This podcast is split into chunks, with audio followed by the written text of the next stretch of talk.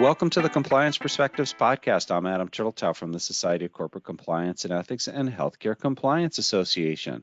Joining us today from Grand Rapids, Michigan is Holly Hester. Holly is Senior Director, Strategic Client Partnerships for Net Health.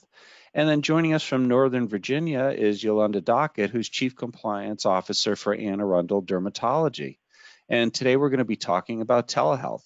Uh, Holly, let's start with you. Um, first, I think it would be good if you could share what's the state of telehealth these days. What will continue to be permissible now that the emergency is ending? At least we hope. Yeah, thanks, Adam. So we do actually now know that the PHE, the public health emergency, is ending on May 11th, 2023, as announced by President Biden. Um, so now that we know the date, um, there's a couple of things we need to consider. And there was a large piece of legislation that was passed at the end of 2022 called the Consolidated Appropriations Act of 2023. And this law extends uh, many of the telehealth flexibilities that were put in place at the start of the public health emergency through the end of next year, so through December 31, 2024. And some of these flexibilities are um, the ability to provide telehealth to patients while they're in their home, um, the ability to provide telehealth to patients in both a rural and urban setting, and the ability of physical therapists, occupational therapists, and speech language pathologists to continue to provide telehealth. Now, there is um, a little bit of a discrepancy from a rehab therapy perspective around telehealth that we do hope to get resolved this year through CMS's normal rulemaking process. So, as it stands today, most of the CPT codes that are billed by rehab therapists were added to the Medicare list of telehealth services on what's called a Category 3 basis. This means that these codes are temporary additions to the list through the end of this year, December 31, 2023. Um, there were also a few straggler codes. These are primarily codes that speech language pathologists would bill that are on the list for 151 days after the end of the public health emergency, just to add a little bit more um, confusion there. Now, interestingly, CMS updated the list of telehealth services just this week on Monday, February 13, and now all of the codes on the list are available through 2023.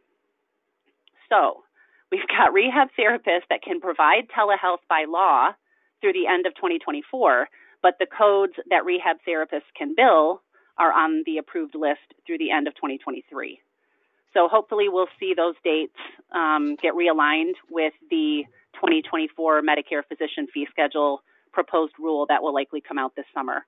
Um, and then just one other quick thing to note from a regulatory perspective um, for telehealth and the PHE is OCR, the Office of Civil Rights, um, posted a notice of enforcement discretion right at the beginning of the public health emergency related to the type of platform that can be used for providing telehealth.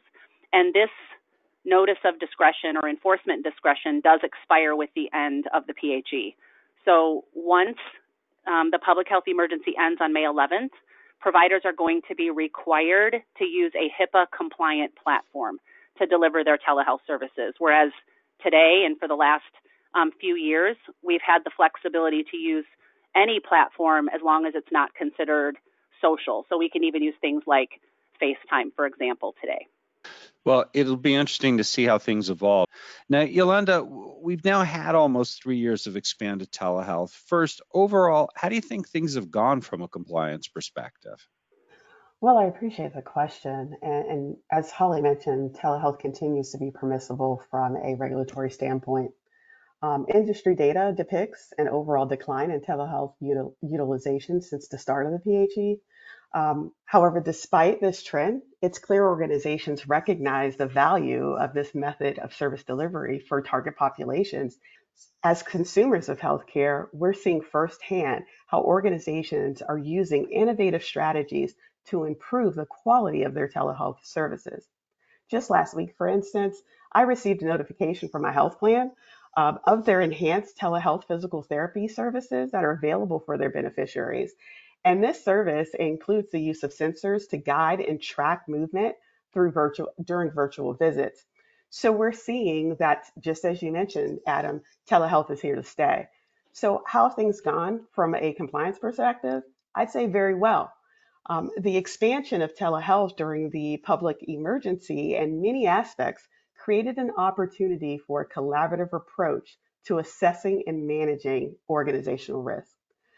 For many compliance professionals, this may have been the first time department leaders such as IT, marketing, and operations partnered with the compliance department to analyze and establish a mitigation plan.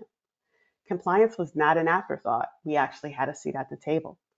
There were so many unknowns at that time that it forced everyone to come together and actually talk through potential considerations. Compliance teams are now incorporating telehealth into their annual risk assessment and work plan process and have merged it into their routine audit and monitoring activities. It, it is remarkable to see how well things have become integrated, both from a provider perspective, but also from a patient perspective. Now, Yolunda, just to follow up, what do we learn in terms of the risks for providing telehealth? Well, as we know, uh, the presence of telehealth as a delivery model was basically minuscule before March of 2020. That landscape led to healthcare providers scrambling, essentially, to identify ways of ensuring that they delivered medically necessary care in the safest manner possible. Telehealth quickly became the most viable service option, especially for the outpatient for outpatient service providers. So while, while most would have loved the opportunity to devote a significant amount of time to perform a thorough risk assessment, time was not on our side and the process was expedited. Along the way, the industry has been able to identify numerous clinical and business risks associated with the delivery of telehealth services. Some of these risks include clinical competency. Honestly, it truly felt like trial by fire for many clinicians. Um, and our clinical programs uh, honestly did not adequately prepare providers for this delivery this delivery model. We quickly learned the imperativeness of evaluating our providers' ability to adequately deliver telehealth services. From a medical necessity standpoint, while outpatient healthcare providers safely scheduled in person appointments for critical needs like surgeries, for instance, many use telehealth as a method of delivery for all appointments. We learned that telehealth is not appropriate for every appointment type. So, understanding medical necessity of these visits was now essential. Visit appropriateness is another risk. We all know that not everyone is a candidate for telehealth. As time progressed, providers understood that informal screening um, was necessary to ensure that patients have both the physical and the cognitive capabilities to participate in these visits. These three areas really encompass the, the larger risk of quality of care. Also, during this time, we recognized that we needed to mitigate the risk to patient safety as well as emergency management. While we have patient safety and emergency management policies and procedures, they all required updates to outline telehealth specific procedures and processes of what do you do in the case of an emergency that may take place during that telehealth visit. Yeah, I'd like to, uh, Adam, just add a little bit to, You know, Yolunda was focusing on the clinical risks and the risks, um, you know, with delivering the service, but there are business related um, and operational risks so even though um, we have the flexibility to use pretty much any platform today, uh, we need to understand that this is coming to an end. And, and if and if providers are using something like FaceTime, for example, today, then you know patients need to understand the risks with that type of platform. Um, and then we also have to be prepared that um, we're ready to transition to a new platform come May 12, so that there's no disruption, you know, with service delivery. And privacy and security is not just about the platform as well. Providers um, need to consider other aspects of patient privacy when delivering treatments via telehealth. You know, are the patient and the provider in a private location? Are there others around, you know, who may hear or see the session? And can you minimize those types of, you know, HIPAA related or privacy related risks? Um, I would also consider documentation and billing a business related or operational risk. Obviously, reimbursement is important, and we need to make sure that correct codes are used to adequately and accurately reflect the services that are provided and keeping in mind that documentation requirements are exactly the same um, as if the visit was performed in person and you know medical necessity applies uh, all the rules and regulations around documentation apply correct modifiers correct place of service codes um, you know including in the documentation the fact that the service was delivered via telehealth all of those are uh, important risks to understand and mitigate um, and then also um, liability and malpractice insurance. You know, does the clinician or provider's liability insurance cover services that are provided remotely or virtually?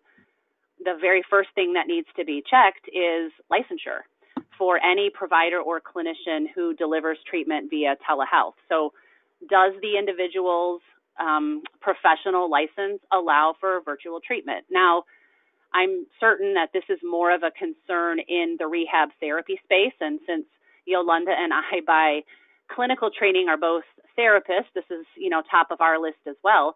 But therapy regulations and scope of practice, they're state specific and discipline specific. Um, so you certainly would want to make sure that you know it is within the scope of what you legally can deliver um, before you you know go further down the road of implementing a program. So with all these changes, I imagine the auditing and monitoring of telehealth programs is going to be changing as well. What should compliance teams be doing in this area? Great question. Uh, essentially, compliance teams should integrate telehealth services into its overall annual compliance audit and monitoring work plan, just as they would for a home health, outpatient, or even inpatient services. Our risk assessments will yield similar uh, risk um, as it relates to the service delivery model. So it's fairly easy to incorporate telehealth into the department's routine E&M documentation or even billing and coding review processes. Um, thinking about the billing and coding piece as a part of routine documentation and medical necessity audits um, or monitoring efforts, compliance teams should confirm that evidence of informed consent for telehealth exists in the medical record.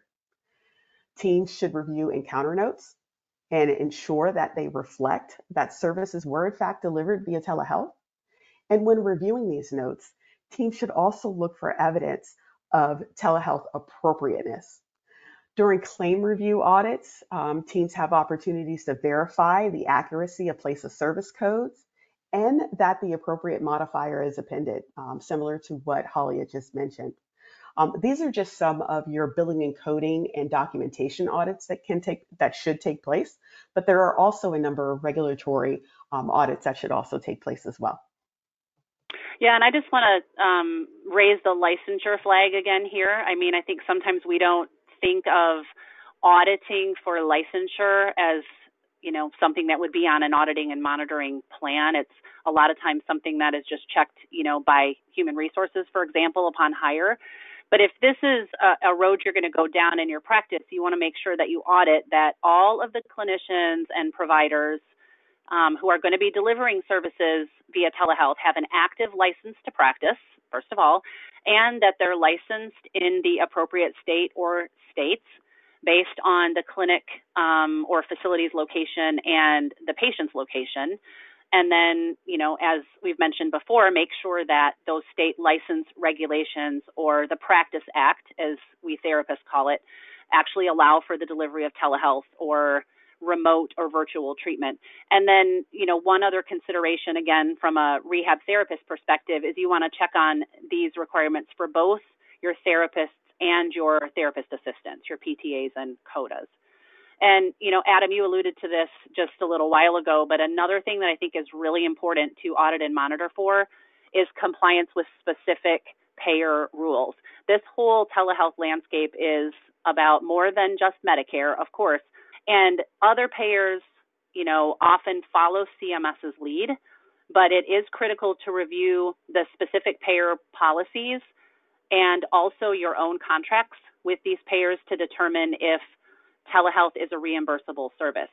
Um, there could very well be a specific list of approved or available CPT codes and specific modifiers and place of service codes that are required by payers um, other than Medicare.